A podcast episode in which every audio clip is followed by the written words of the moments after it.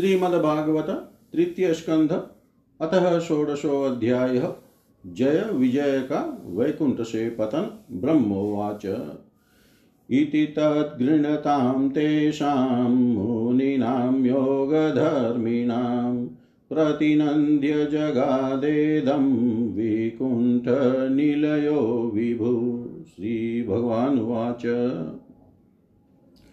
एतौ तौ पार्षदौ मह्यं जयो विजय एव च। कदर्थीकृत्य माँ यद्वो भव्यक्रातामतिक्रमम्। यस्त्वेतयोर्धृतो दण्डो भवद्भिर्मामनुव्रतै। शैवानुमतोऽस्माभिर्मुनयो देवहेलनात्। तद्वः प्रसादयाम्यद्य ब्रह्मदेवं परं हि मे तदित्यात्मकृतं मन्ये यत्स्वपुम्भिरसत्कृता। यन्नामानि च गृह्णाति लोको भृत्यैकृतागसि शोषाधुवादस्तत्कीर्तिम् हन्ति त्वचमिवामय। यस्यामृतां श्रवणावगाः सद्य पुनाति जगदाश्वपचाद्विकुण्ठ। सोऽहं भवद्भ्य उपलब्धसुतीर्थकीर्तिश्चिन्ध्यां स्वबाहुमपि व प्रतिकुलवृत्तिम् यत्सेवया चरणपद्मपवित्ररेणुं सद्य क्षताखिलमलं प्रतिलब्धशीलम् न श्रीर्विरक्तमपि माँ विजहाति यस्या प्रेक्षालवार्त इतरे नियमान् वहन्ति।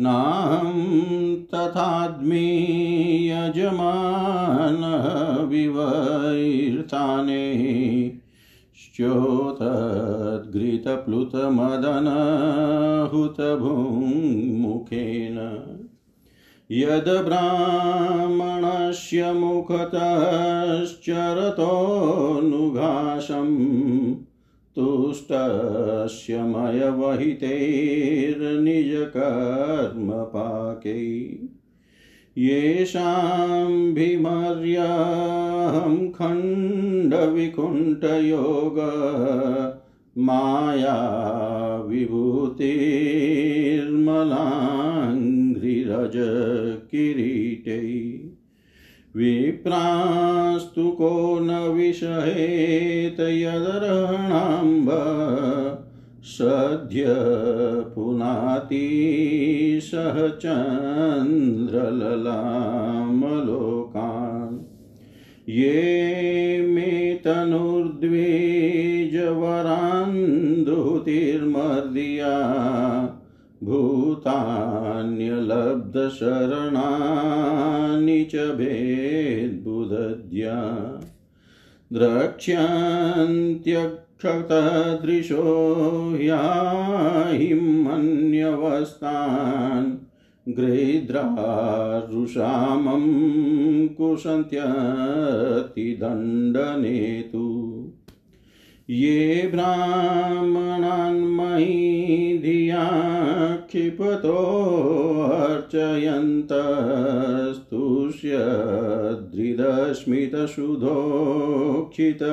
क्षिपतोऽर्चयन्तस्तुष्यद्रिदस्मितसुधोक्षितपद्मवक्त्रा वाण्यानुरागकलयात्मजवत् गृह्णन्त सम्बोधयन्त्यहमिवहं पुहातस्ते।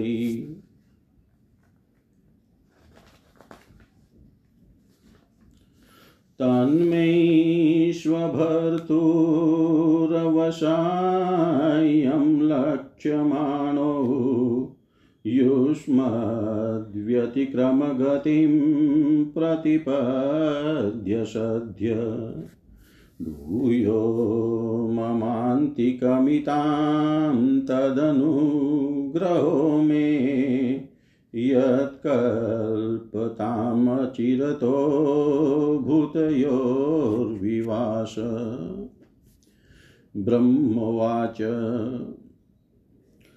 अथ तस्य सतीं देवीं ऋषिकुल्यां सरस्वतीं नास्वाद्यमन्युदष्टानां तेषामात्माप्यतृप्यत सतीं व्यादाय शृण्वन्तो लघ्वीं गुर्वर्तघव्यरां विघायागाधगम्भीरां न विदुस्तचिकीर्षितम् ते योगमायया प्राब्धपारमेष्ट्यमहोदयम् प्रोचु प्राञ्जलयो विप्रा प्रहिष्टाक्षुवित्तत्वच ऋषय ऊचु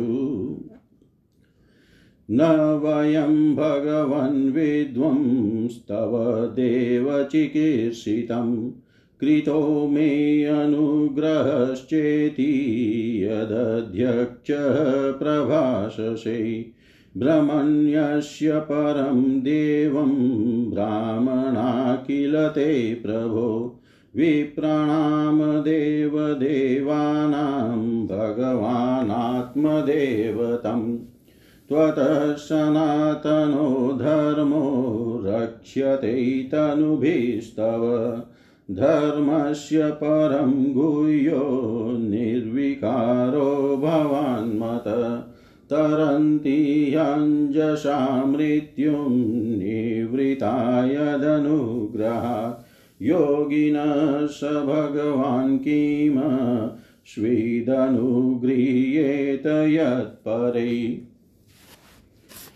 यं वै विभूतिरूपयात्यनुवेलमन्यै रर्थार्थिभिश्वशिरसाधृतपादरेणु धन्यार्पिताङ्घ्रितुलसी नवदां धाम्नो लोकं मधुव्रतपतिरिव कामयाना। यस्तां विविक्तचरितैरनुवर्तमानां।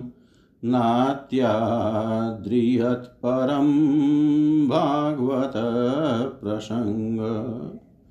स त्वं द्विजानुपतपुण्यरजपुनीत श्रीवत्सलक्ष्म किमगा भगभाजनस्त्वं धर्मस्य ते भगवतस्त्रियुगत्रिभिष्वै पद्भिश्चराचरमिदं द्विजदेवतार्थम् नूनं भृतं तदभिघातिरजस्तमश्च सत्त्वेन नो वरदया तनुवानिरस्य।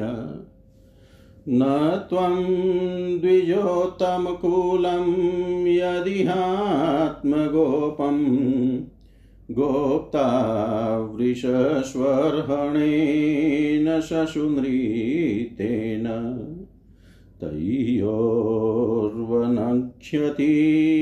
शिवस्तौ देवपन्था लोको ग्रहीष्यदृषभस्य हि तत्प्रमाणम् ततैरनभीष्टमिव सत्त्वनिधेर्विधित्सो क्षेमं जनाय निजशक्तिभिरुद्धृतारे।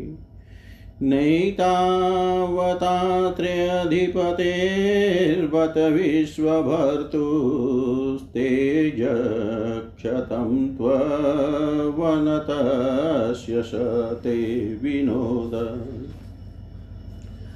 यं वानयोर्दमं धिषभवान् विद्यते वृत्तिं नुवा तदनुमन्महिनीर्व्यलीकम् अस्मासु वायु अस्मासु वाय उचितो ध्रियतां सदण्डो। येनागशो वयं युञ्चमहि किल्बिषेण श्रीभगवानुवाच। एतो शुरेतर्गतिं प्रतिपद्य सद्य संरम्भसम्भृतसमध्यनुबद्धयोगो भूय सकाशमुपयास्यताशु यो शापो मयेव निमित्तस्तदवेत विप्रा। ब्रह्मोवाच, अथ ते मुनयो दृष्ट्वा नयनानन्दभाजनं वैकुण्ठं तद, वैकुण्ठं तदधिष्ठानं, विकुण्ठं च स्वयं प्रभम्। भगवन्तं परिक्रम्य प्रणिपत्यानुमान्य च प्रतिजग्मु प्रमुदिता संसन्तो वैष्णवीं श्रियं भगवाननुगावाहयातं माभीष्टमस्तु शम ब्रह्मतेजसमर्थोऽपि हन्तुं नेचैमतं तु मे एतत्पुरेव निर्दिष्टं रमया क्रुधया यदा पुरा पवारिता द्वारी विशन्ति मय्युपारते। मयि संरम्भयोगेन निस्तीर्य ब्रह्महेलनम् प्रत्येष्यतं निकाशं मे कालेनाल्पीयसा पुनः द्वहस्तावादिश्य भगवान् विमानश्रेणिभूषणं सर्वातिशयया लक्ष्म्या जुष्टं स्वधिष्ण्यमाविशत्। तौ तु गीर्वाणऋषभौ दुस्तराधरिलोकत हत स्त्रियौ ब्रह्मशापादभूतां विगतस्मयो। तदा विकुण्ठधिष्णात योर्निपतमानयो। आहाकारो महानाशिद्विमानागृहेषु पुत्रका। तावेव हयधुना प्राप्तो पार्षदप्रवरो हरे। दितेरजठरनिर्विष्टं काश्यपं तेज उल्बनं तयोरशूरयोरद्य तेजसायं ह्योरहिव आक्षिप्तं तेज एतर्हि भगवास्तद्विधित्सति विश्वस्य यः स्थितिलयोद्भवहेतुराद्यो योगेश्वरैरपि दुरत्ययो योगमाय। क्षेमं विधास्यति स नो भगवास्त्रयधीश। तत्रास्मदीयविमृशेन् कियानिहाथ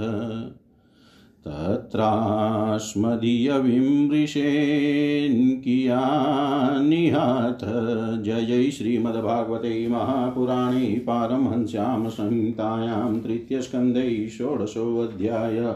सर्वं श्रीशां सदाशिवार्पणम् अस्तु। ॐ विष्णवे नमः, ॐ विष्णवे नमः, ॐ विष्णवे नमः। षोडशो अध्याय जय विजय का वैकुंठ से पतन हिंदी भावार्थ। श्री ब्रह्मा जी ने कहा, देवगण, जब योग योगनिष्ठ सनकादि मुनियों ने इस प्रकार स्तुति की, तब वैकुंठ निवास श्री हरि ने उनकी प्रशंसा करते हुए यह कहा। श्री भगवान ने कहा, मुनिगण, ये जय विजय मेरे पार्षद हैं, इन्होंने मेरी कुछ भी परवाह न करके आपका बहुत बड़ा अपराध किया है। आप लोग भी मेरे अनुगत भक्त हैं, अतः इस प्रकार मेरी ही अवज्ञा करने के कारण आपने इन्हें जो दंड दिया है, वह मुझे भी अभिमत है। ब्राह्मण मेरे परम आराध्य हैं, मेरे अनुचरों के द्वारा आप लोगों का जो तिरस्कार हुआ है, उसे मैं अपना ही किया हुआ मानता हूँ। इसलिए मैं आप लोगों से प्रसन्नता की भिक्षा माँगता हूँ। सेवकों के अपराध करने पर संसार उनके स्वामी का ही नाम लेता है। वह अपयश उसकी कीर्ति को इस प्रकार दूषित कर देता है, जैसे त्वचा को चर्म रोग। मेरी निर्मल सुयश सुधा में गोता लगाने से चांडाल पर्यंत सारा जगत तुरंत पवित्र हो जाता है। इसीलिए मैं विकुंठ कहलाता हूँ। किंतु यह पवित्र कीर्ति मुझे आप लोगों से ही प्राप्त हुई है। इसलिए जो कोई आपके विरुद्ध आचरण करेगा, वह मेरी भुजा ही क्यों न हो, मैं उसे तुरंत काट डालूँगा। आप लोगों की सेवा करने से ही मेरी चरण रज को ऐसी पवित्रता प्राप्त हुई है कि वह सारे पापों को तत्काल नष्ट कर देती है और मुझे ऐसा सुंदर स्वभाव मिला है कि मेरे उदासीन रहने पर भी लक्ष्मी जी मुझे एक क्षण के लिए भी नहीं छोड़ती। यद्यपि इन्हीं के लेश मात्र कृपा कटाक्ष के लिए अन्य ब्रह्मादि देवता नाना प्रकार के नियमों एवं व्रतों का पालन करते हैं। जो संपूर्ण जो अपने संपूर्ण कर्म फल मुझे अर्पण कर सदा संतुष्ट रहते हैं, वे निष्काम ब्राह्मण ग्रास ग्रास पर तृप्त होते वे घी से तर, तरह तरह के पकवानों का जब भोजन करते हैं, तब उनके मुख से मैं जैसा तृप्त होता हूँ, वैसा यज्ञ में अग्नि रूप मुख से यजमान की दी हुई आहुतियों को ग्रहण करके नहीं होता। योग माया का अखंड और असीम ऐश्वर्य मेरे अधीन है तथा मेरी चरणोदक रूपिणी गंगा जी चंद्रमा को मस्तक पर धारण करने वाले भगवान शंकर के सहित समस्त लोकों को पवित्र करती है ऐसा परम पवित्र एवं परमेश्वर होकर भी मैं जिनकी पवित्र चरण रज को अपने मुकुट पर धारण करता हूँ, उन ब्राह्मणों के कर्म को कौन नहीं सहन करेगा? ब्राह्मण, दूध देने वाली गौएँ और अनाथ प्राणी, ये मेरे ही शरीर हैं। पापों के द्वारा विवेक दृष्टि नष्ट हो जाने के कारण जो लोग इन्हें मुझसे भिन्न समझते हैं, उन्हें मेरे द्वारा नियुक्त यमराज के गृध्र जैसे दूत जो सर्प के समान क्रोधी है, अत्यंत क्रोधित होकर अपनी चोंचों से नोचते हैं। ब्राह्मण तिरस्कार पूर्वक कटु भाषण भी करे तो भी जो उसमें मेरी भावना करके प्रश्नचित से तथा अमृत भरी मुस्कान से युक्त मुख कमल से उसका आदर करते हैं, तथा रू, जैसे रूठे हुए पिता को पुत्र और आप लोगों को मैं मनाता हूँ। उसी प्रकार जो प्रेम पूर्ण वचनों से प्रार्थना करते हुए उन्हें शांत करते हैं, वे मुझे अपने वश में कर लेते हैं। मेरे इन सेवकों ने मेरा अभिप्राय न समझकर ही आप लोगों का अपमान किया है। इसलिए मेरे अनुरोध से आप केवल इतनी कृपा कीजिए कि इनका यह निर्वासन काल शीघ्र ही समाप्त हो जाए। ये अपने अपराध के अनुरूप अधम गति को भोग कर शीघ्र ही मेरे पास लौट आए। श्री ब्रह्मा जी कहते हैं, देवताओं सनकादि मुनि क्रोध रूप सर्प से डसे हुए थे तो भी उनका चित अंतकरण को प्रकाशित करने वाली भगवान की मंत्रमयी, सुमधुर वाणी सुनते सुनते तृप्त नहीं हुआ। भगवान की उक्ति बड़ी ही मनोहर और थोड़े अक्षरों वाली थी, किंतु वह इतनी अर्थपूर्ण सार युक्त दुर्विज्ञेय और गंभीर थी कि बहुत ध्यान देकर सुनने और विचार करने पर भी वे यह न जान सके कि भगवान क्या करना चाहते हैं। भगवान की इस अद्भुत उदारता को देख कर वे बहुत आनंदित हुए और उनका अंग अंग पुलकित हो गया। फिर योग माया के प्रभाव से अपने परम ऐश्वर्य का प्रभाव प्रकट करने वाले प्रभु से वे हाथ जोड़कर कहने लगे। मुनियों ने कहा स्व प्रकाश भगवान आप सर्वेश्वर होकर भी जो यह कह रहे हैं कि यह आपने मुझ पर बड़ा अनुग्रह किया, सो इससे आपका क्या अभिप्राय है, यह हम नहीं जान सके हैं। प्रभु, आप ब्राह्मणों के परम हितकारी है। इससे लोक शिक्षा के लिए आप भले ही ऐसा मान लें कि ब्राह्मण मेरे आराध्य देव है। वस्तुतः तो ब्राह्मण तथा देवताओं के भी देवता ब्रह्मादि के भी आप ही आत्मा और आराध्य देव हैं। सनातन धर्म आप से ही उत्पन्न हुआ है। आपके अवतारों द्वारा ही समय समय पर उसकी रक्षा होती है। तथा निर्विकार स्वरूप आप ही धर्म के परम गुह्य रहस्य है। यह शास्त्रों का मत है। आपकी कृपा से निवृत्ति परायण योगी जन सहज में ही मृत्यु रूप संसार सागर से पार हो जाते हैं। फिर भला दूसरा कोई आप पर क्या कृपा कर सकता है? भगवान दूसरे अर्थार्थी जन जिनको चरण दू, भगवान दूसरे अर्थार्थी जन जिनकी चरण रज को सर्वदा अपने मस्तक पर धारण करते हैं वे लक्ष्मी जी निरंतर आपकी सेवा में लगी रहती है। सो ऐसा जान पड़ता है कि भाग्यवान भक्तजन आपके चरणों पर जो नूतन तुलसी की मालाएँ अर्पण करते हैं, उन पर गुंजार करते हुए भौरों के समान वे भी आपके पाद पद्मों की ही अप पाद्म पद्मों को ही अपना निवास स्थान बनाना चाहती है। किंतु अपने पवित्र चरित्रों से निरंतर सेवा में तत्पर रहने वाली उन लक्ष्मी जी का भी आप विशेष आदर नहीं करते। आप तो अपने भक्तों से ही विशेष प्रेम रखते हैं। आप स्वयं ही संपूर्ण भजनीय गुणों के आश्रय हैं। क्या जहाँ तहां विचरते हुए ब्राह्मणों के चरणों में लगने से पवित्र हुई मार्ग की धूली और श्रीवत्स का चिन्ह आपको पवित्र कर सकते हैं? क्या इनसे आपकी शोभा बढ़ सकती है? भगवान, आप साक्षात धर्म स्वरूप हैं। आप सत्यादि तीनों युगों में प्रत्यक्ष रूप से विद्यमान रहते हैं तथा ब्राह्मण और देवताओं के लिए तप सोच और दया अपने इन तीन चरणों से इस चराचर जगत की रक्षा करते हैं। अब आप अपनी शुद्ध सत्वमयी वरदायिनी मूर्ति से हमारे धर्म विरोधी रजोगुण तमोगुण को दूर कर दीजिए। देव, यह ब्राह्मण कुल आपके द्वारा अवश्य रक्षणीय है। यदि साक्षात धर्म रूप होकर भी आप सुमधुरवाणी और पूजनादि के द्वारा इस उत्तम कुल की रक्षा न करे तो आपका निश्चित किया हुआ कल्याण मार्ग ही नष्ट हो जाए। क्योंकि लोक तो श्रेष्ठ पुरुषों के आचरण को ही प्रमाण रूप से ग्रहण करता है। प्रभो आप सत्व गुण की खान हैं तथा सभी जीवों का कल्याण करने के लिए उत्सुक हैं। इसी से आप अपनी शक्ति रूप राजा आदि के द्वारा धर्म के शत्रुओं का संहार करते हैं, क्योंकि वेद मार्ग का उच्छेद आपको अभिष्ट नहीं है। आप त्रिलोकी नाथ और जगत प्रतिपालक होकर भी ब्राह्मणों के प्रति इतने नम्र रहते हैं। इससे आपके तेज की कोई हानि नहीं होती यह तो आपकी लीला मात्र है। सर्वेश्वर इन द्वारपालों को आप जैसा उचित समझे वैसा दंड दें अथवा पुरस्कार रूप में इनकी वृत्ति बढ़ा दें।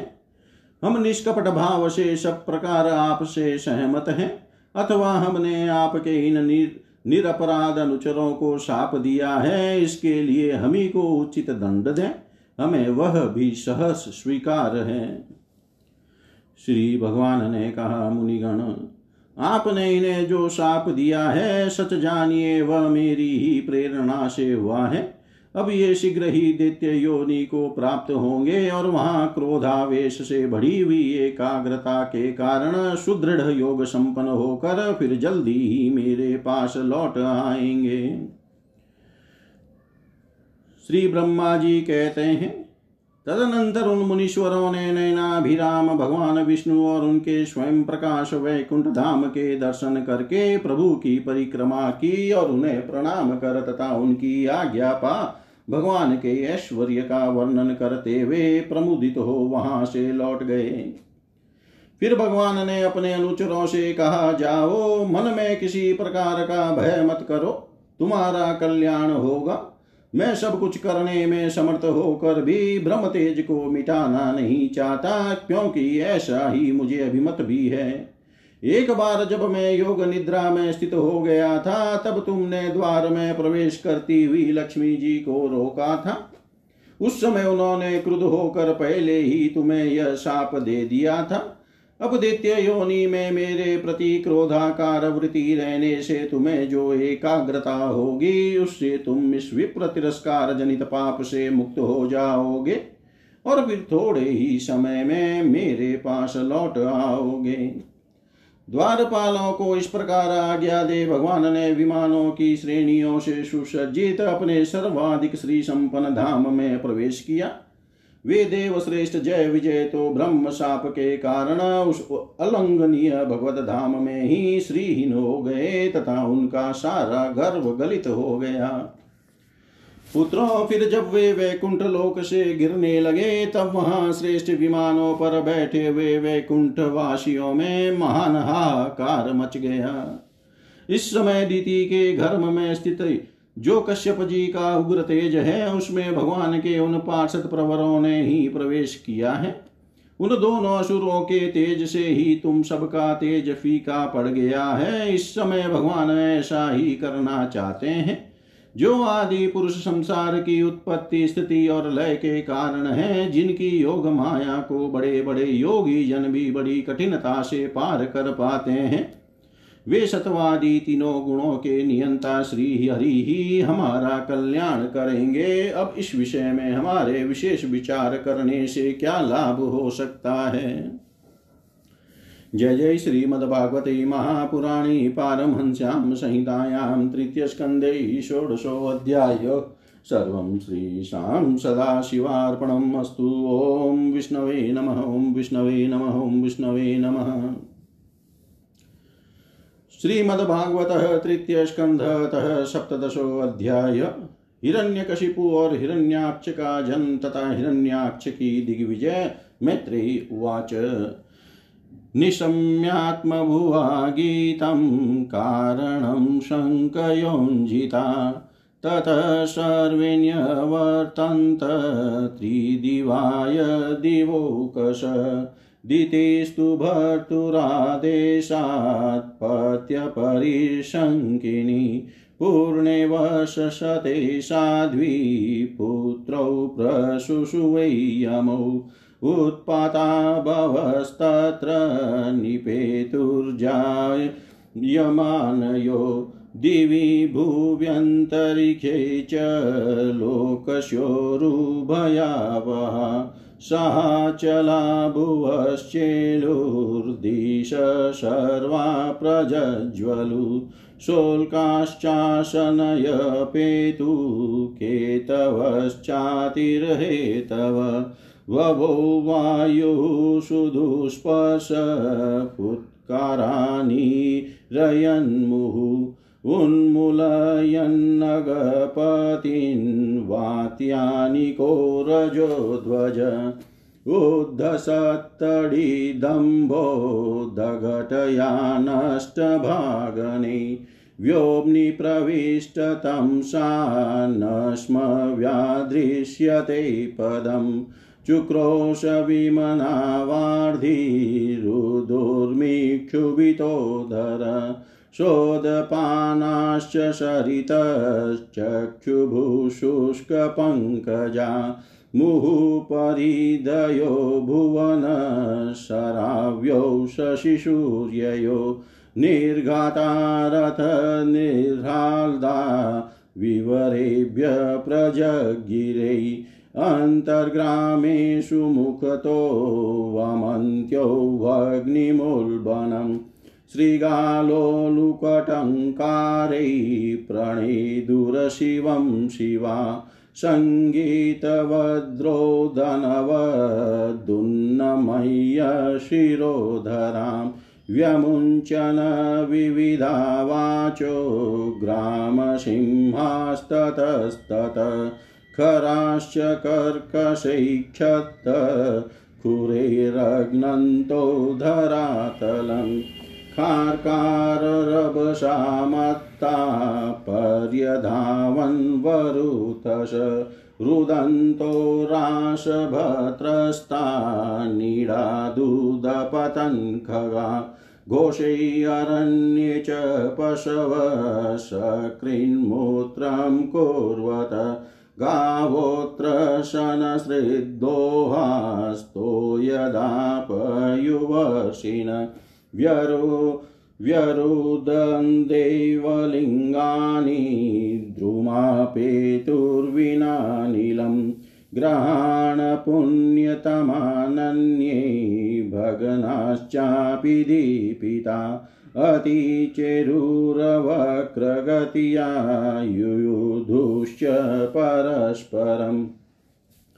दृष्टवान्याश्च महोत्पातान्न तत्त्वविद प्रजा ब्रह्मपुत्रान्विते भीता मेनिरे विश्वसम्प्लवम् तावादिदेत्यो सहसा व्यज्यमानात्मपौरुषो ववृधाते संसारेण कायेनाद्रिपति इव।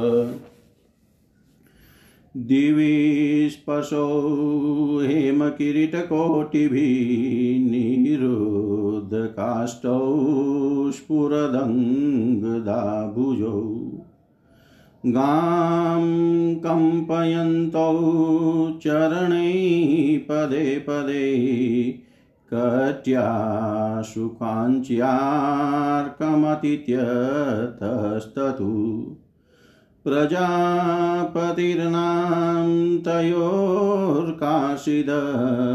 यः प्राक् स्वदेहाध्यमयोर्जायत। तं वै हिरण्यकशिपुं विदुः प्रजा। यं तं हिरण्याक्षमसुत्साग्रत। चक्रे हिरण्यकशिपूर्दोर्भ्यां भ्रमवरेण च वशैशपालान् लोकास्त्रिनकुतो मृत्युरुद्धत।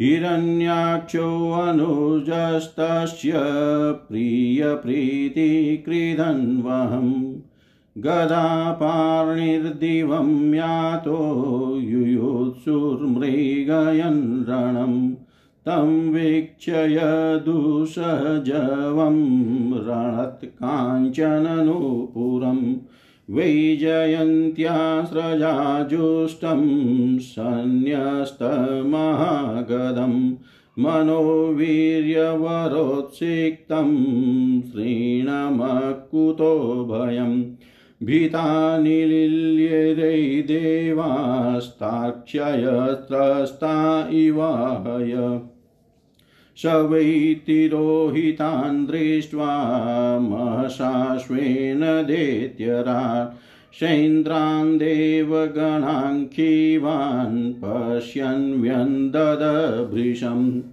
ततो निवृतक्रीडिष्यन् गम्भीरं भीमनीश्वनं विजगाय महासत्त्वो वार्धिमतीव द्विप। तस्मिन् प्रविष्टे वरुणस्य सैनिका यादो गणाः सन्निधय सन्नधीय ससात्वसा। अहन्यमानापि तस्य वर्चसा प्रदर्शिता दुरतरं प्रदुद्रुवुः। सवर्षपुगानुदधौ महाबलश्चरणमहोर्मीञ्छवसने ऋतान्मुः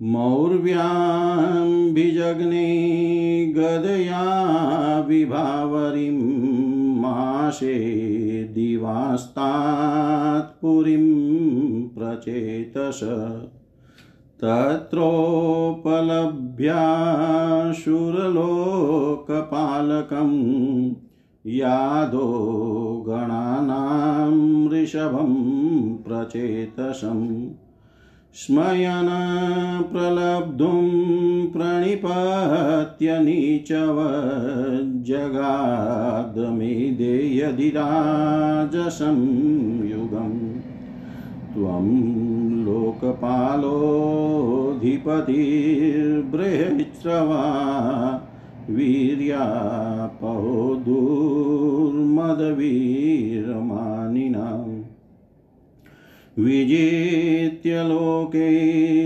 अखिलदेत्यदानवान् यदराजसूयेन् पुरायजत्प्रभो स एव मोत्सेक्तमदेन् विद्विषा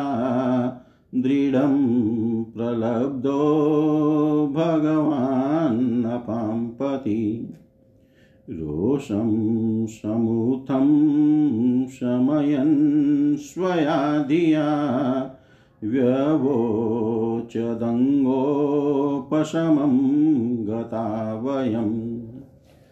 पश्यामि नान्यं पुरुषात् पुरातनात्।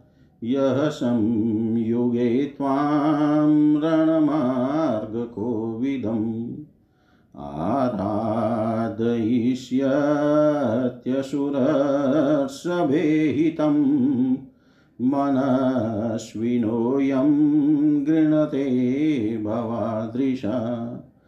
तं वीरमारादभिपद्य विस्मय शयिष्यसे विरशयेष्वभिर्वृत यस्त्वद्विधानां सतां प्रशान्तयै रूपाणि दते सदनुग्रहेच्छया रूपाणि दते सदनुग्रहेच्छया जय जय श्रीमद्भागवते महापुराणे पारमहंस्यां संहितायां तृतीयस्कन्धे हिरण्याक्षदिग्विजये सप्तदशोऽध्याय सर्वं श्रीशां सदाशिवार्पणम् अस्तु ॐ विष्णवे नमः, ॐ विष्णवे नमः, ॐ विष्णवे नमः।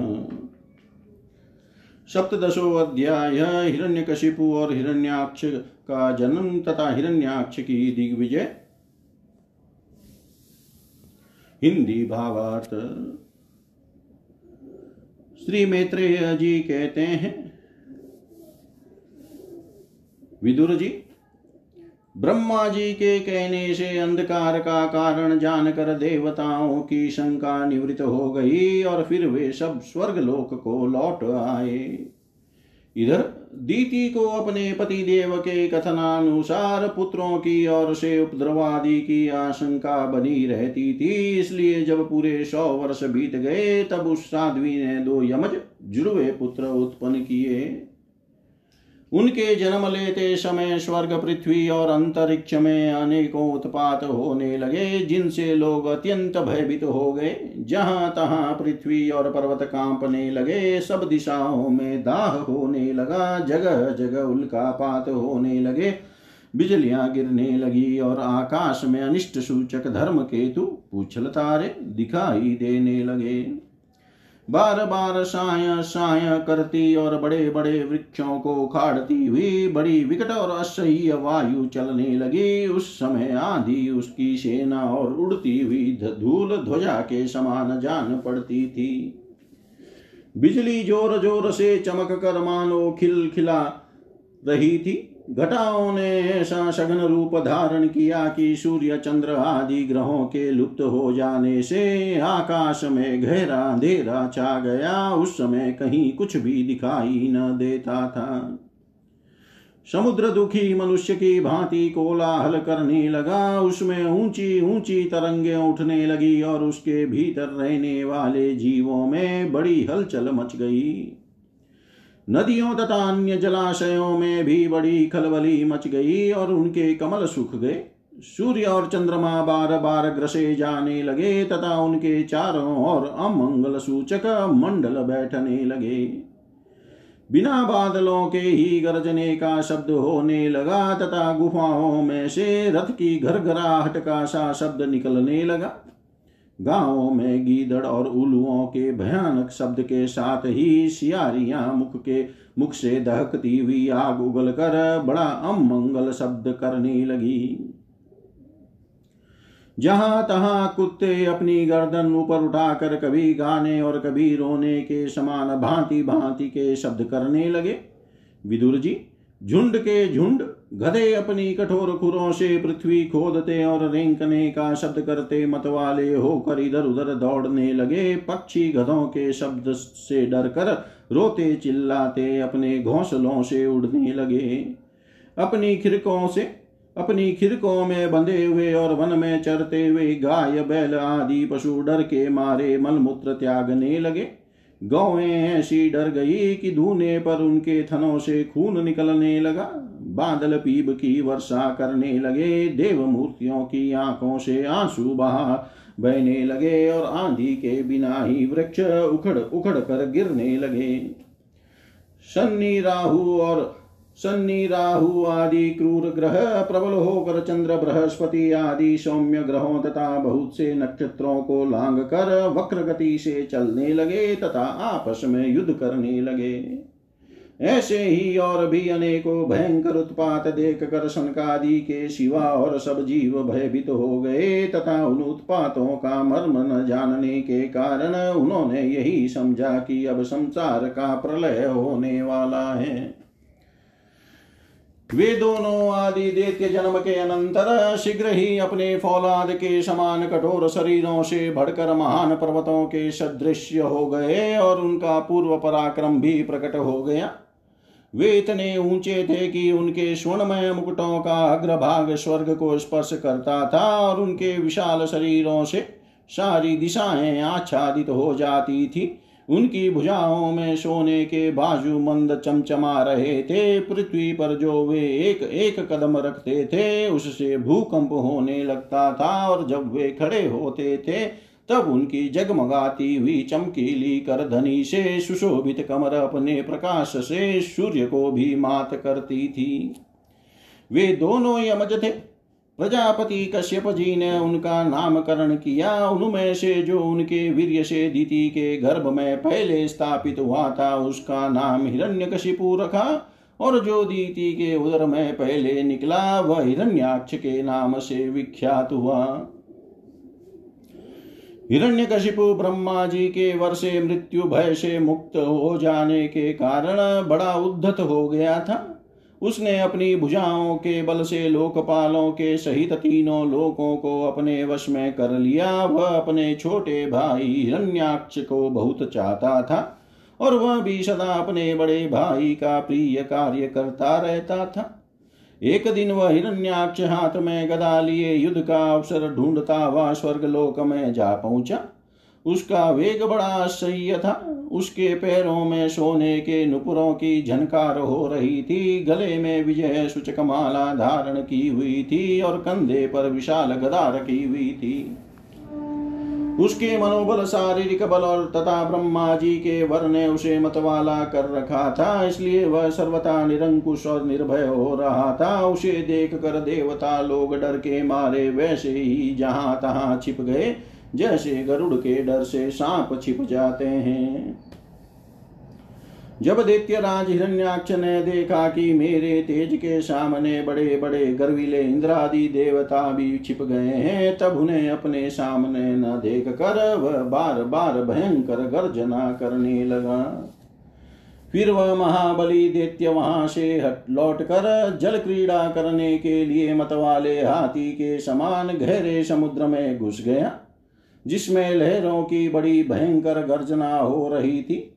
ज्यों ही उसने समुद्र में पैर रखा कि डर के मारे वरुण के सैनिक जलचर जीव हकबक हकबका गए और किसी प्रकार की छेड़छाड़ न करने पर भी वे उसकी धाक से ही घबरा कर बहुत दूर भाग गए।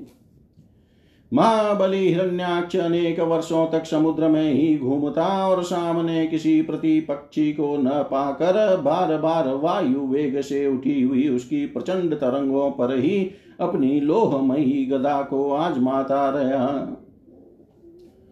इस प्रकार घूमते घूमते वह वरुण की राजधानी विवावरीपुरी में जा पहुँचा। वहाँ पाताल लोक के स्वामी जलचरों के अधिपति वरुण जी को देख कर उसने उनकी हँसी उड़ाते हुए नीचे मनुष्य की भांति प्रणाम किया और कुछ मुस्कुराते हुए व्यंग से कहा, महाराज, मुझे युद्ध की भिक्षा दीजिए। प्रभु, आप तो लोकपालक राजा और बड़े कीर्तिशाली है। जो लोग अपने को बांका वीर समझते हैं, उनके वीर मद को भी आप चूर्ण कर चुके हैं। और पहले एक बार आपने संसार के समस्त दैत्य दानवों को जीत कर राजसूय यज्ञ भी किया था।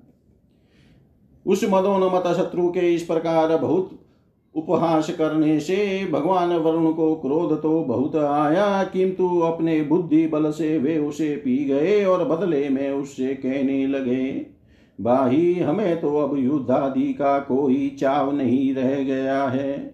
भगवान पुराण पुरुष के सिवा हमें और कोई ऐसा दिखता भी नहीं जो तुम जैसे रणकुशल वीर को युद्ध में संतुष्ट कर सके। दैत्यराज, तुम उन्हीं के पास जाओ, वे ही तुम्हारी कामना पूरी करेंगे। तुम जैसे वीर उन्हीं का गुणगान किया करते हैं, वे बड़े वीर हैं।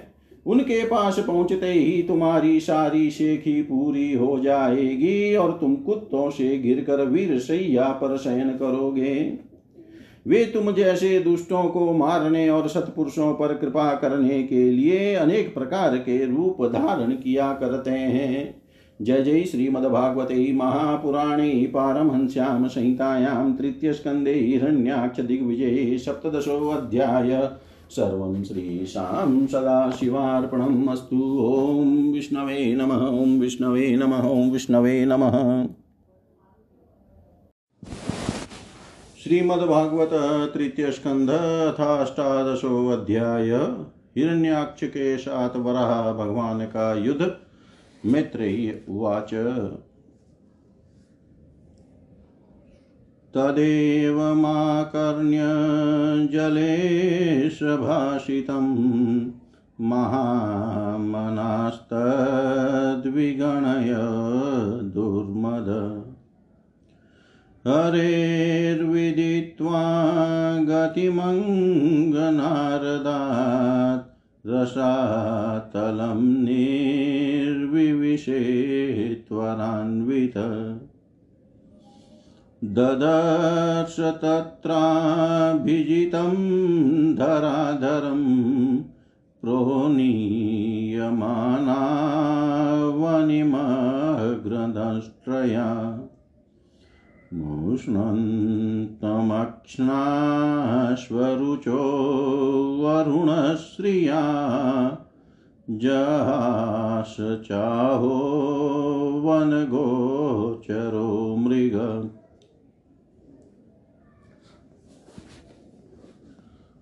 आहेनमिहयज्ञमहिं विमुञ्चनो रसौकशां विश्वसृजेयमर्पिता।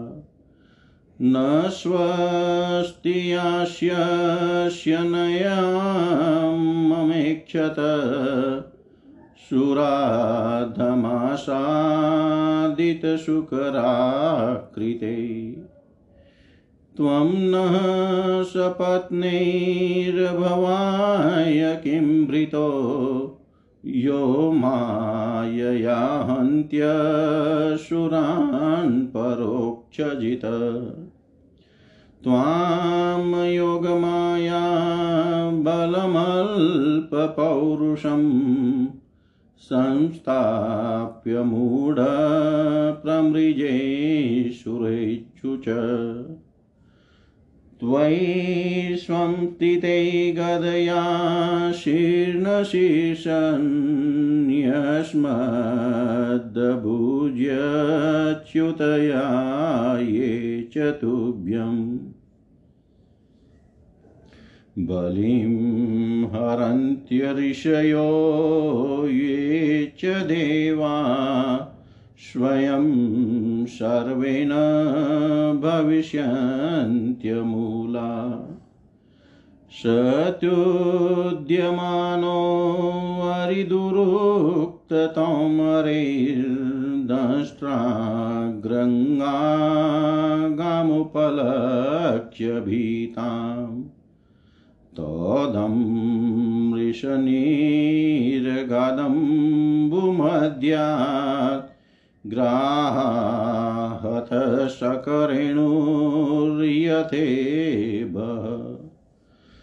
तं निशरन्तं सलिलादनुद्रुतो हिरण्यकेशो द्विरदं यथा जश। करालदष्ट्रो शनिनीश्वनो ब्रवीद। गतह्ल्यां किं त्वशतां विगर्हितम्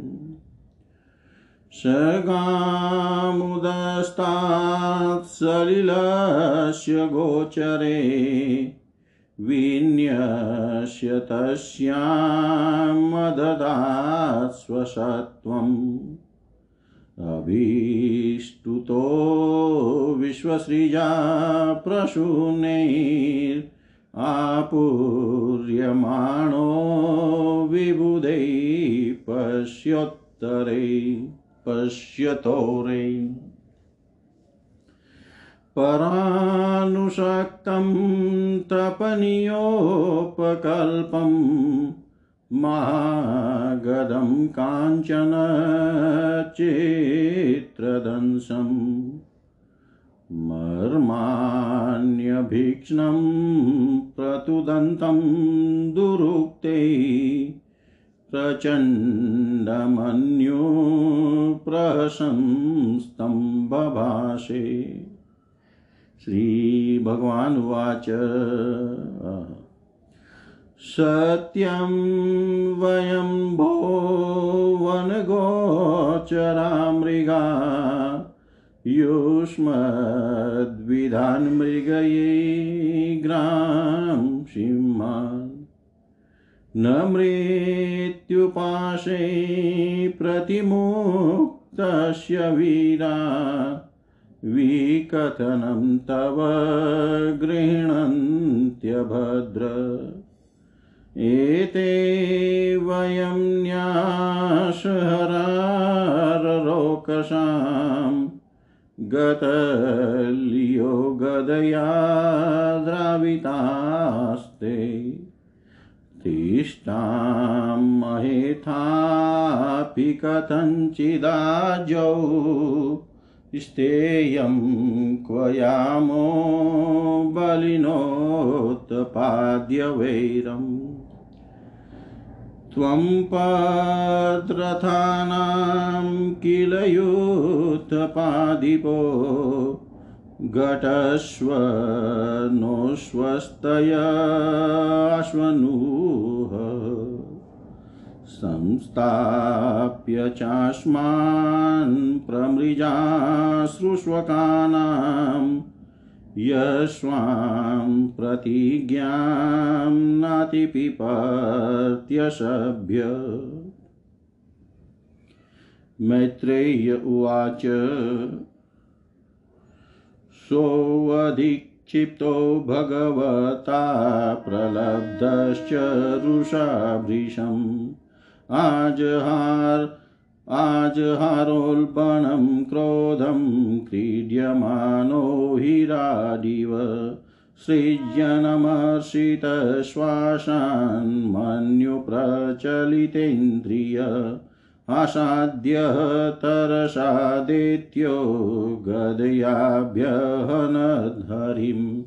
भगवांस्तु गदावेगं विसृष्टं रिपुनो रसि, अवञ्चयति सचिन्नो अवचन्त्य अवचन्त्यतिरश्चिनो योगारूढ इवान्तकम् पुनर्गदां स्वामादाय भ्रामयन्त्यमभीक्ष्णश अभ अभ्यधावद्हरिक्रुधसंरम्भादृष्टदच्छदम् ततश्च गदया रातिं दक्षिणस्यां ब्रुवि प्रभु। अजग्नेशतु तां सौम्य गदया कोविदोहनत् एवं गदाभ्यां गुर्वीभ्यां हर्यक्षो हरिरेव च। जिगीषया सुशरं धावन्योन्यम् अभिजग्नतु। तयोस्पृधोस्तिग्मगदाताङ्गयो क्षतास्रवग्रान् विवृधमन्यवो।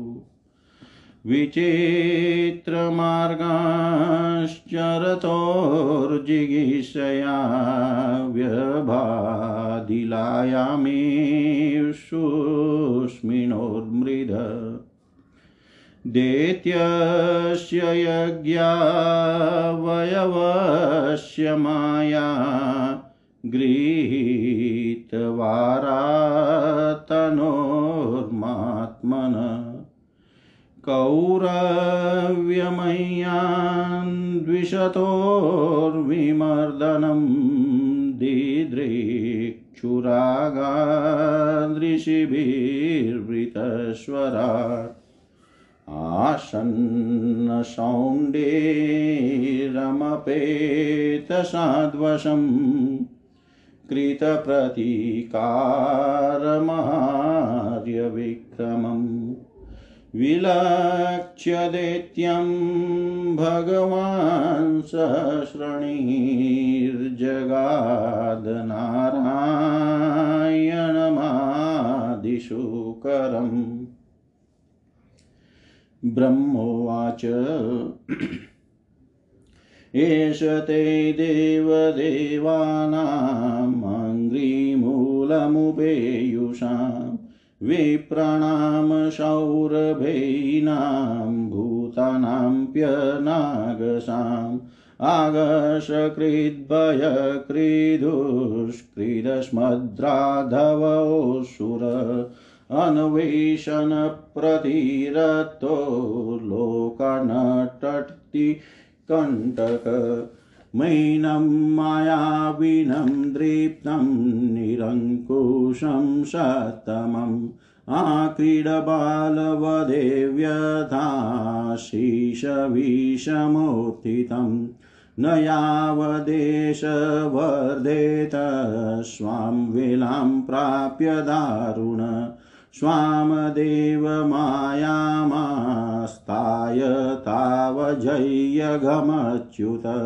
एषा घोरतमा सन्ध्या लोकचम्बटकरी प्रभो उपसर्पति सर्वात्मनः सुराणां जयमावह अधु, अधुनेशोऽभिजिन्नाम योगो मोहुरुतिको यगात्। शिवाय नस्त्वं सुहृदामाशु निरस्तरदुस्तरम्। दिष्टया त्वामविहितं मृत्युम् अयमासादितस्वयम् विक्रमयेन मृदे हत्वा लोकानादेहि शर्मणि।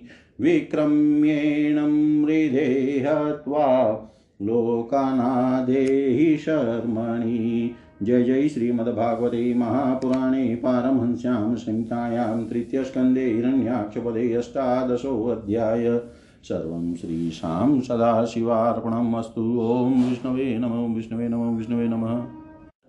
अष्टादशो अध्याय हिरण्याक्ष के साथ वराह भगवान का युद्ध। हिंदी भावार्थ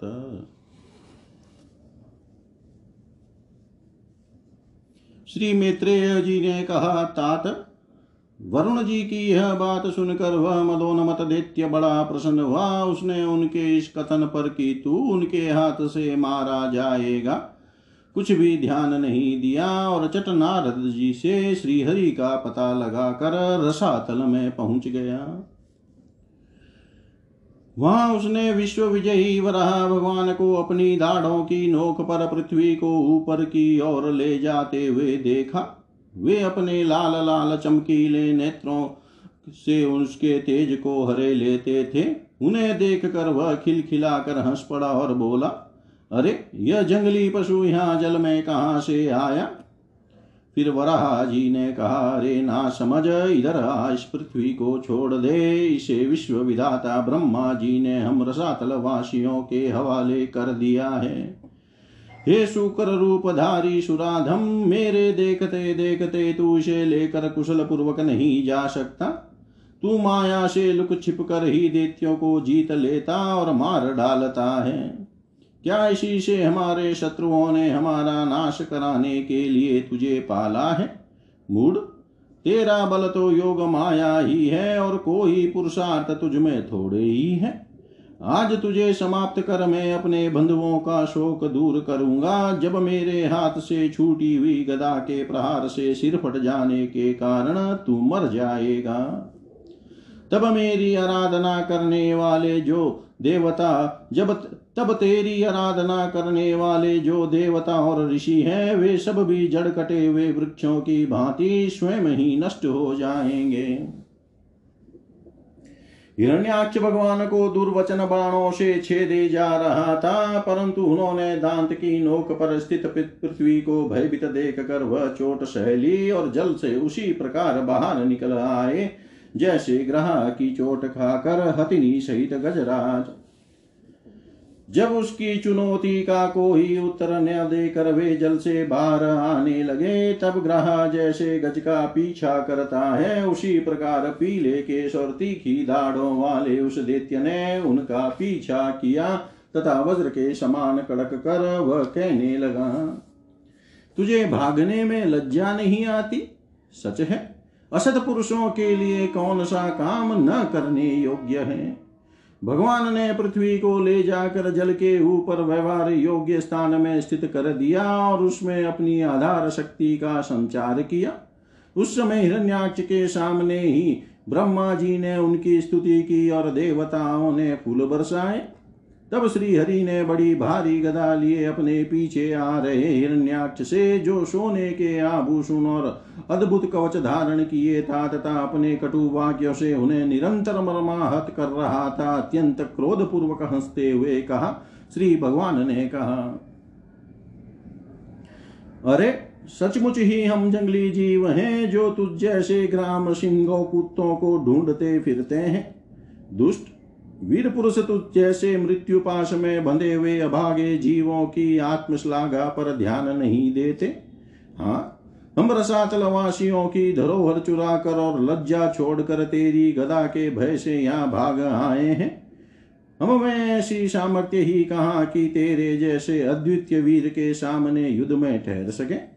फिर भी हम जैसे तैसे तेरे सामने खड़े हैं, तुझ जैसे बलवानों से वैर बाँध कर हम जा भी कहा सकते हैं? तू पैदल वीरों का सरदार है, इसलिए अब निशंक होकर उदेड़ बुन छोड़कर हमारा अनिष्ट करने का प्रयत्न कर और हमें मार कर अपने भाई बंधुओं के आँसू पहुँच। अब इसमें देर न कर, जो अपनी प्रतिज्ञा का पालन नहीं करता, वह सभ्य है, भले आदमियों में बैठने लायक नहीं है। मैत्रेय जी कहते हैं, विदुर जी, जब भगवान ने रोष से उस दैत्य का इस प्रकार खूब उपहास और तिरस्कार किया, तब वह पकड़कर खेलाए जाते हुए सर्प के समान क्रोध से तिल मिला उठा। वह खींच कर लंबी लंबी साँसें लेने लगा। उसकी इंद्रियाँ क्रोध से क्षुब्ध हो उठी और उस दुष्ट दैत्य ने बड़े वेग से लपक कर भगवान पर गदा का प्रहार किया। किंतु भगवान ने अपनी छाती पर चलाई हुई शत्रु की गदा के प्रहार को कुछ टेढ़े होकर बचा लिया। ठीक वैसे ही, जैसे योग सिद्ध पुरुष मृत्यु के आक्रमण से अपने को बचा लेता है। फिर जब वह क्रोध से होठ चबाता, अपनी गदा लेकर बार गुब्बार घुमाने लगा, तब श्री हरि कुपित होकर बड़े वेग से उसकी ओर झपटे। सौम्य स्वभाव विदुर जी तब प्रभु ने शत्रु की दाई भों पर गदा की चोट की, किंतु गदा युद्ध में कुशल हिरण्याक्ष ने उसे बीच में ही अपनी गदा पर ले लिया। इस प्रकार श्री हरि और हिरण्याक्ष एक दूसरे को जीतने की इच्छा से अत्यंत क्रुद्ध होकर आपस में अपनी भारी गदाओं से प्रहार करने लगे। उस समय उन दोनों में ही जीतने की होड़ लग गई। दोनों के ही अंग गदाओं की चोटों से घायल हो गए थे। अपने अंगों के घावों से बहने वाले रुधिर की गंध से दोनों का ही क्रोध बढ़ रहा था और वे दोनों ही तरह तरह के पैंतरे बदल रहे थे। इस प्रकार गऊ के आपस में लड़ने वाले इस प्रकार गौ के लिए आपस में लड़ने वाले दो सांडों के समान उन दोनों में एक दूसरे को जीतने की इच्छा से भयंकर युद्ध हुआ। विदुर जी, जब इस प्रकार हिरण्याक्ष और माया से वराह रूप धारण करने वाले भगवान यज्ञ मूर्ति पृथ्वी के लिए द्वेष बाँध कर युद्ध करने लगे, तब उसे देखने के लिए वहाँ ऋषियों के सहित ब्रह्मा जी आए। वे हज़ारों ऋषियों से घिरे हुए थे। जब उन्होंने देखा कि वह दैत्य बड़ा सूरवीर है, उसमें भय का नाम भी नहीं है, वह मुकाबला करने में भी समर्थ है और उसके पराक्रम को चूर्ण करना बड़ा कठिन काम है। तब वे भगवान आदि शुकर रूप नारायण से इस प्रकार कहने लगे। श्री ब्रह्मा जी ने कहा देव मुझसे वर पाकर यह दुष्ट दैत्य बड़ा प्रबल हो गया है। इस समय यह आपके चरणों की शरण में रहने वाले देवताओं, ब्राह्मणों, गौवों और अन्य निरपराध जीवों को बहुत ही हानि पहुँचाने वाला दुखदाई और भयप्रद हो रहा है। इसकी जोड़ का और कोई योद्धा नहीं है, इसलिए यह महाकंटक अपना मुकाबला करने वाले वीर की खोज में समस्त लोकों में घूम रहा है। यह दुष्ट बड़ा ही मायावी, घमंडी और निरंकुश है। बच्चा किस प्रकार क्रुद्ध हुए, सांप से खेलता है, वैसे ही आप इससे खिलवाड़ न करें। देव, अच्युत, जब तक यह दारुण दैत्य अपनी बल वृद्धि की वेला को पाकर प्रबल होगा, उससे पहले पहले ही आप अपनी योग माया को स्वीकार करके इस पापी को मार डालिए। प्रभो, देखिए लोकों का संहार करने वाली संध्या की भयंकर वेला आना ही चाहती है। सर्वात्मना, आप उससे पहले ही ससुर को मारकर देवताओं को विजय प्रदान कीजिए।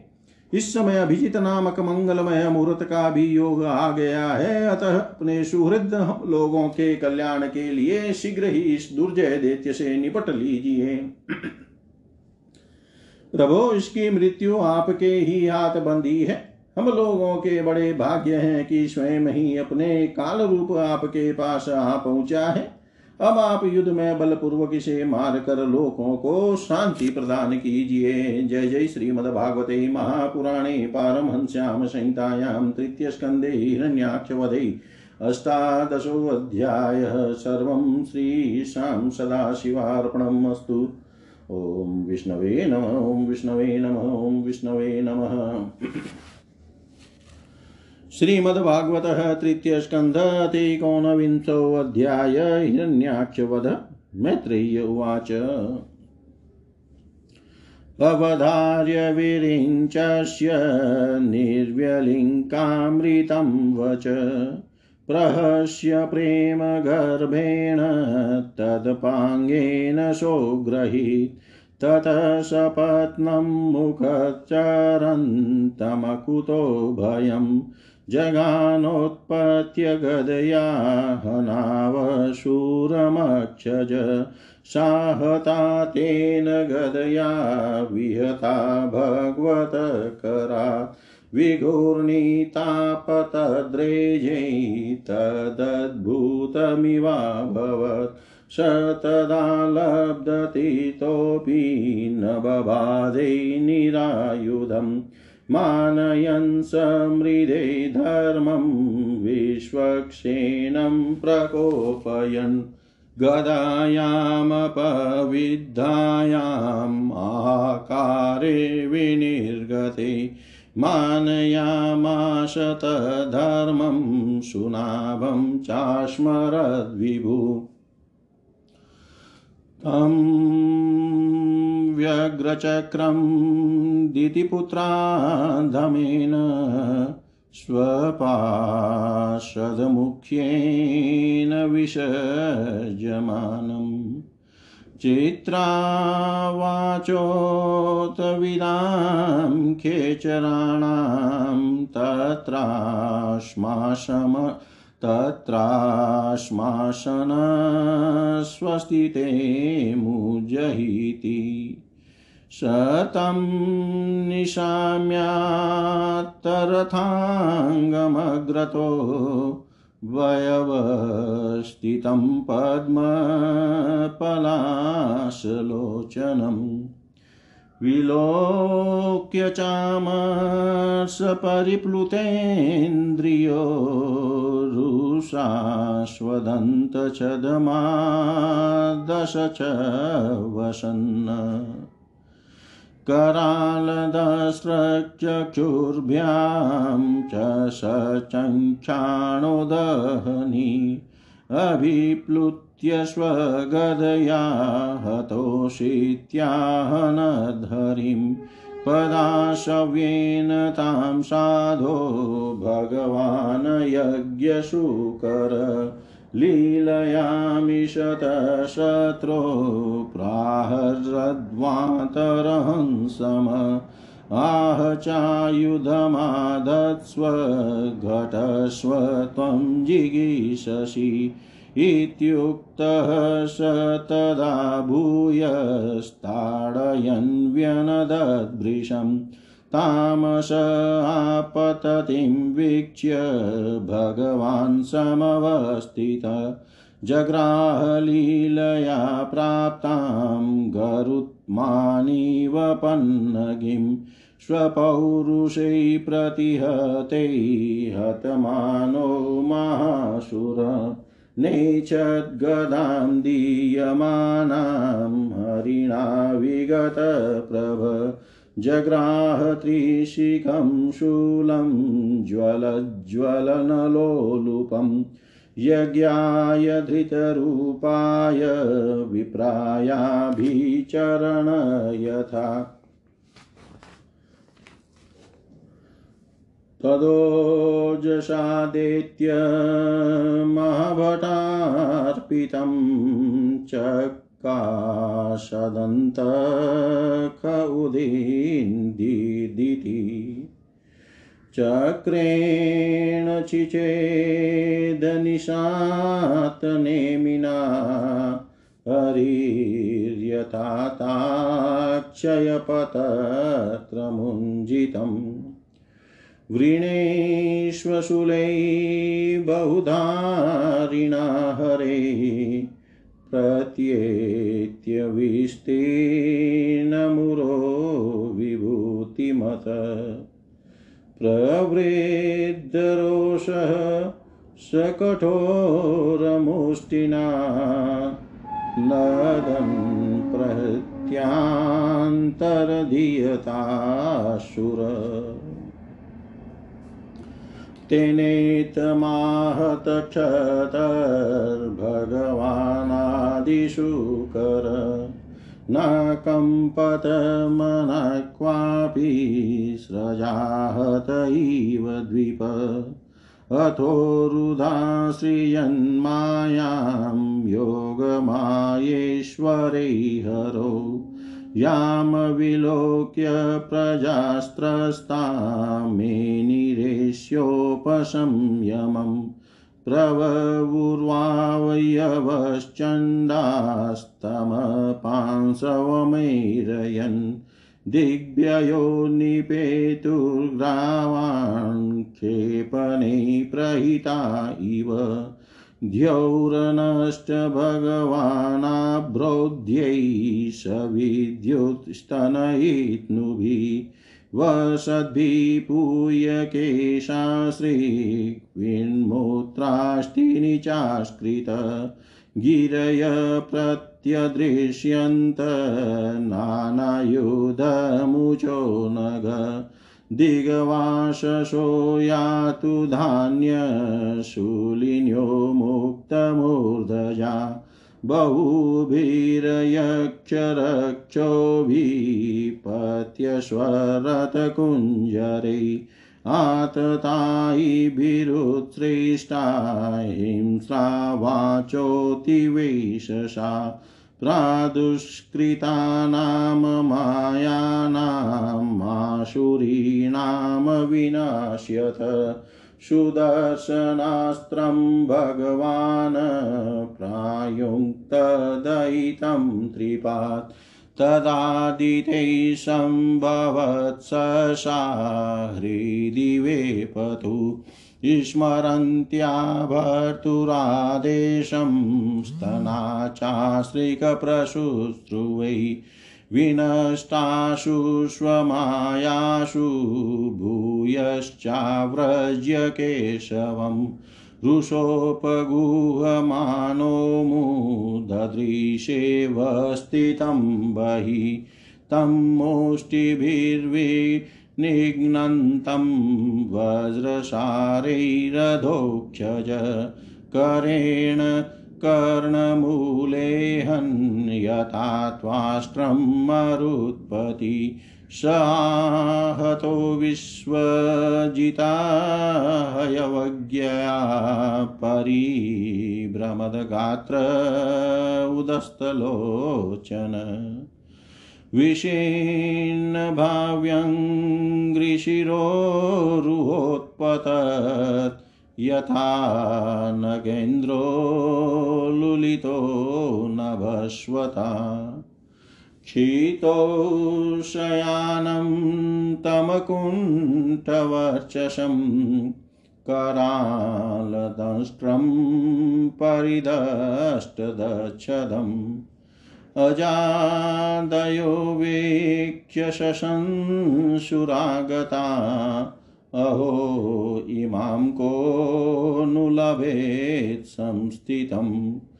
यं योगिनो योगसमाधिनारहो ध्यायन्ति लिङ्गादशतो मुमुक्षया। तस्यैष ऋषभपदाहतो मूखं प्रपश्यस्तनुमोत्ससर्जः। एतौ तौ पार्षदावश्य शापाध्यातावसद्गतिं पुनः कतिपयै संस्थानं प्रपतस्येते अजन्मभिः देवाऊचु नमो नमस्ते अखिलयज्ञतन्तवे स्थितो गृहीतामलसत्त्वमूर्तये। दिष्ट्या हतोऽयं जगतां मुरुन्तु त्वत्पादभक्त्या वयविष्निर्वृता मैत्रेय उवाच एवं हिरण्याक्षमशय्यविक्रमम् ससादयित्वा हरिरादिशुकर जगामलोकं स्वमखण्डितोत्सवं समिडितपुष्करविष्टरादिवि मया यथानोक्तमवादिते हरे कृतावतारस्य सुमेत्रचेष्टितम् यथा हिरण्याक्ष उदारविक्रमो मामृदे क्रीडनवनिराकृत। श्रुत्वाच इति कौशारवाख्यातामाश्रित्य भगवत्कथा क्षतानन्दं परं लेभे महाभागवतो द्विज। अन्येषां पुण्यश्लोकानामुदाम यशसां शताम् उपसृत्य भवेन्मोद श्रीवत्साङ्कस्य किं पुनः योगजेन्द्रं यशग्रस्तं ध्यायन्तं चरणाम्बुजं क्रोशन्ति नाम करेणूनां कृच्छ्रतो मोचयद्रुतम्।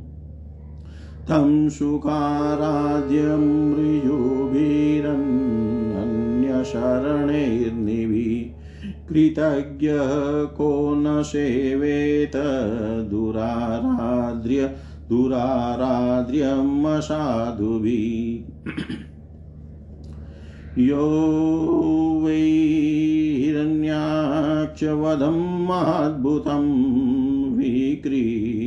विक्रीडितं कारणशुकरात्मन। शृणोति गायन्त्यनुमोदतेञ्जसा विमुच्यते ब्रह्मवदपि द्विजा। एतन्महापुण्यमलं पवित्रं धन्यं यशस्यं पदमायुराशिषाम् प्राणेन्द्रियाणां युधिशौर्यवर्धनं नारायणोऽन्ते गतिरंसिन्वतां नारायणोऽन्ते गतिरंसिन्वतां जय जय श्रीमद्भागवते महापुराणे पारमहंस्यां संहितायां तृतीयस्कन्धे हिरण्याक्षवधो नामेकोनविंशोऽध्याय सर्वं श्रीशां सदाशिवार्पणम् अस्तु ॐ विष्णवे नमः, ॐ विष्णवे नमः, ॐ विष्णवे नमः। एकोनविंशो अध्याय हिरण्याक्ष वध का हिंदी भावार्थ मैत्रेय जी कहते हैं। विदुर जी ब्रह्मा जी के ये कपट रहित अमृतमय वचन सुनकर भगवान ने उनके भोलेपन पर मुस्कुराकर अपने प्रेम पूर्ण कटाक्ष के द्वारा उनकी प्रार्थना स्वीकार कर ली। फिर उन्होंने झपट कर अपने सामने निर्भय विचरते हुए शत्रु की ठुड्डी पर गदा मारी। किंतु हिरण्याक्ष की गदा से टकरा कर वह गदा भगवान के हाथ से छूट गई और चक्कर काटती हुई ज़मीन पर गिरकर सुशोभित हुई। किंतु यह बड़ी अद्भुत सी घटना हुई। उस समय शत्रु पर वार करने का अच्छा अवसर पाकर भी हिरण्याक्ष ने उन्हें निरस्त्र देख कर युद्ध धर्म का पालन करते हुए उन पर आक्रमण नहीं किया। उसने भगवान का क्रोध बढ़ाने के लिए ही ऐसा किया था। गदा गिर जाने पर और लोगों का हाहाकार बंद हो जाने पर प्रभु ने उसकी धर्म बुद्धि की प्रशंसा की और अपने सुदर्शन चक्र का स्मरण किया। चक्र तुरंत ही उपस्थित होकर भगवान के हाथ में घूमने लगा, किंतु वे अपने प्रमुख पार्षद दैत्याधम हिरण्याक्ष के साथ विशेष रूप से क्रीड़ा करने लगे। उस समय उनके प्रभाव को न जानने वाले देवताओं के ये विचित्र वचन सुनाई देने लगे, प्रभु, आपकी जय हो, इसे और न खिलाइए, शीघ्र ही मार डालिए। जब हिरण्याक्ष ने देखा कि कमल दल लोचन श्री हरि उसके सामने चक्र लिए खड़े हैं, तब उसकी सारी इंद्रियाँ क्रोध से तिल मिला उठी और वह लंबी साँसें लेता वह अपने दांतों से होठ चबाने लगा। उस समय वह तीखी दाढ़ों वाला दैत्य अपने नेत्रों से इस प्रकार उनकी ओर घूमने लगा। मानो वह भगवान को भस्म कर देगा। उसने उछल कर ले अब तू नहीं बच सकता। इस प्रकार ललकारते हुए श्री हरि पर गदा से प्रहार किया। साधु स्वभाव विदुर जी, यज्ञ मूर्ति श्री वराह भगवान ने शत्रु के देखते देखते लीला से ही अपने बाएँ पैर से उसकी वह वायु के समान वेग वाली गदा पृथ्वी पर गिरा दी और उससे कहा, अरे दैत्य, तू मुझे जीतना चाहता है, इसलिए अपना शस्त्र उठा ले और एक बार फिर वार कर। भगवान के इस प्रकार कहने पर उसने फिर गदा चलाई और बड़ी भीषण गर्जना करने लगा। गदा को अपनी ओर आते देख कर भगवान ने जहाँ खड़े थे, वहीं से उसे आते ही अनायास इस प्रकार पकड़ लिया, जैसे गरुड़ सांपिन्नों को पकड़ ले।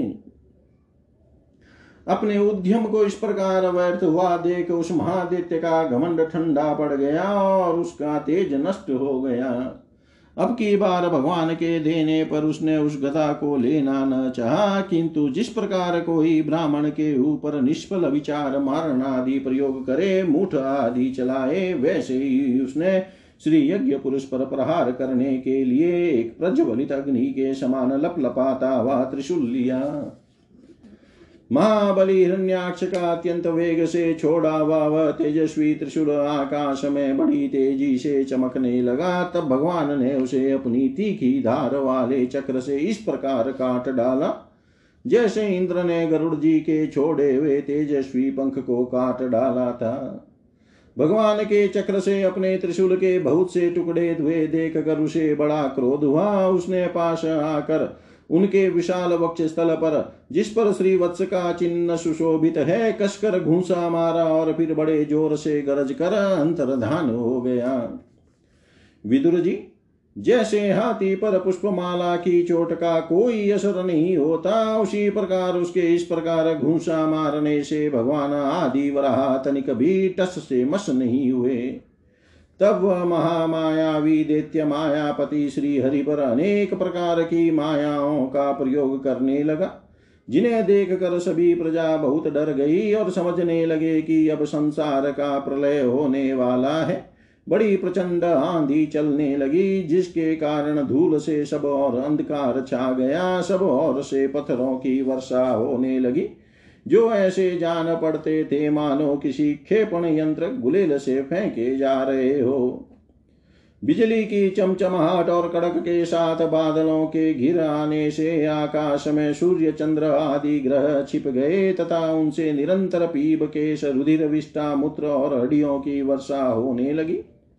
विदुर जी ऐसे ऐसे पहाड़ दिखाई देने लगे, जो तरह तरह के अस्त्र शस्त्र बरसा रहे थे। हाथ में त्रिशूल लिए, बाल खोले, नंगी राक्षस्या दिखाई देने लगी। बहुत से पैदल घुड़सवार रथी और हाथियों पर चढ़े सैनिकों के साथ आता ताई यक्ष राक्षसों का मारो मारो, काटो काटो, ऐसा अत्यंत क्रूर और हिंसा में कोलाहल सुनाई देने लगा। इस प्रकार प्रकट हुए उस मा आसुरी माया जाल का नाश करने के लिए यज्ञ मूर्ति भगवान वाराह ने अपना प्रिय सुदर्शन चक्र छोड़ा। उस समय अपने पति का कथन स्मरण हो आने से दिति का हृदय सहसा काँप उठा और उसके स्तनों से रक्त बहने लगा। अपना माया जाल नष्ट हो जाने पर वह दैत्य फिर भगवान के पास आया। उसने उन्हें क्रोध से दबाकर चूर चूर करने की इच्छाओं से भुजाओं में भर लिया, किंतु देखा कि वे तो बाहर ही खड़े हैं। अब वह भगवान को वज्र के समान कठोर मुक्कों से मारने लगा। तब इंद्र ने जैसे वृत्रासुर पर प्रहार किया, उसी प्रकार भगवान ने उनकी कनपट्टी पर एक तमाचा मारा। विश्व विजयी भगवान ने यद्यपि बड़ी उपेक्षा से तमाचा मारा था तो भी उसकी चोट से हिरण्याक्ष का शरीर घूमने लगा। उसके नेत्र बाहर निकल आए तथा हाथ, पैर और बाल छिन्न भिन्न हो गए और वह निष्प्राण होकर आंधी से उकड़े हुए विशाल वृक्ष के समान पृथ्वी पर गिर पड़ा।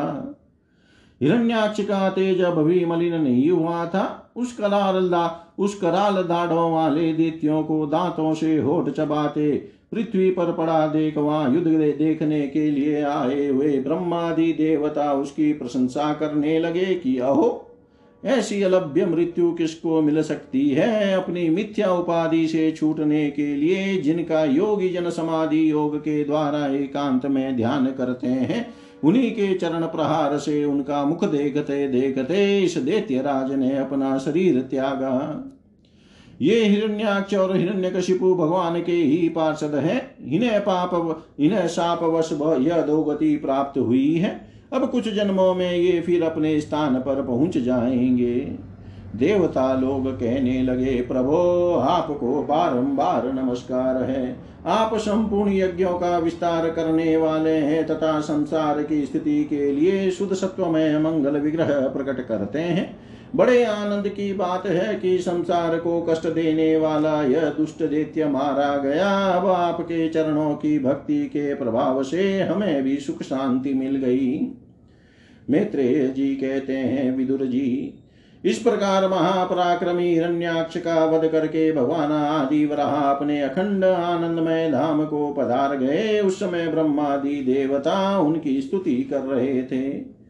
भगवान अवतार लेकर जैसी लीलाएँ करते हैं और जिस प्रकार उन्होंने भीषण संग्राम में खिलौने की भांति महापराक्रमी हिरण्याक्ष का वध कर डाला, मित्र विदुर जी, वह सब चरित्र जैसा मैंने गुरु मुख से सुना था, तुम्हें सुना दिया।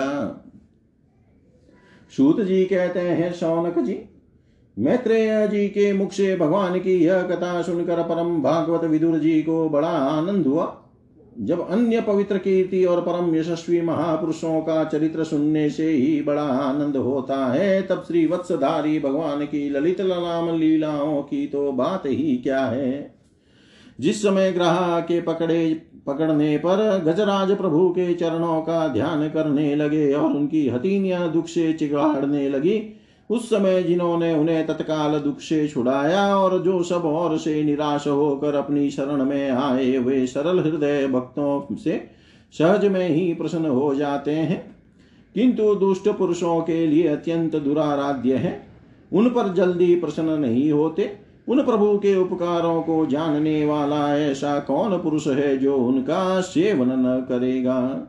सौनकादि ऋषियों पृथ्वी का उद्धार करने के लिए वराह रूप धारण करने वाले श्री हरि की ये इस हिरण्याक्षवद नामक परम अद्भुत लीला को जो पुरुष सुनता, गाता अथवा अनुमोदन करता है, वह ब्रह्मत्या जैसे घोर पाप से भी सहज में ही छूट जाता है।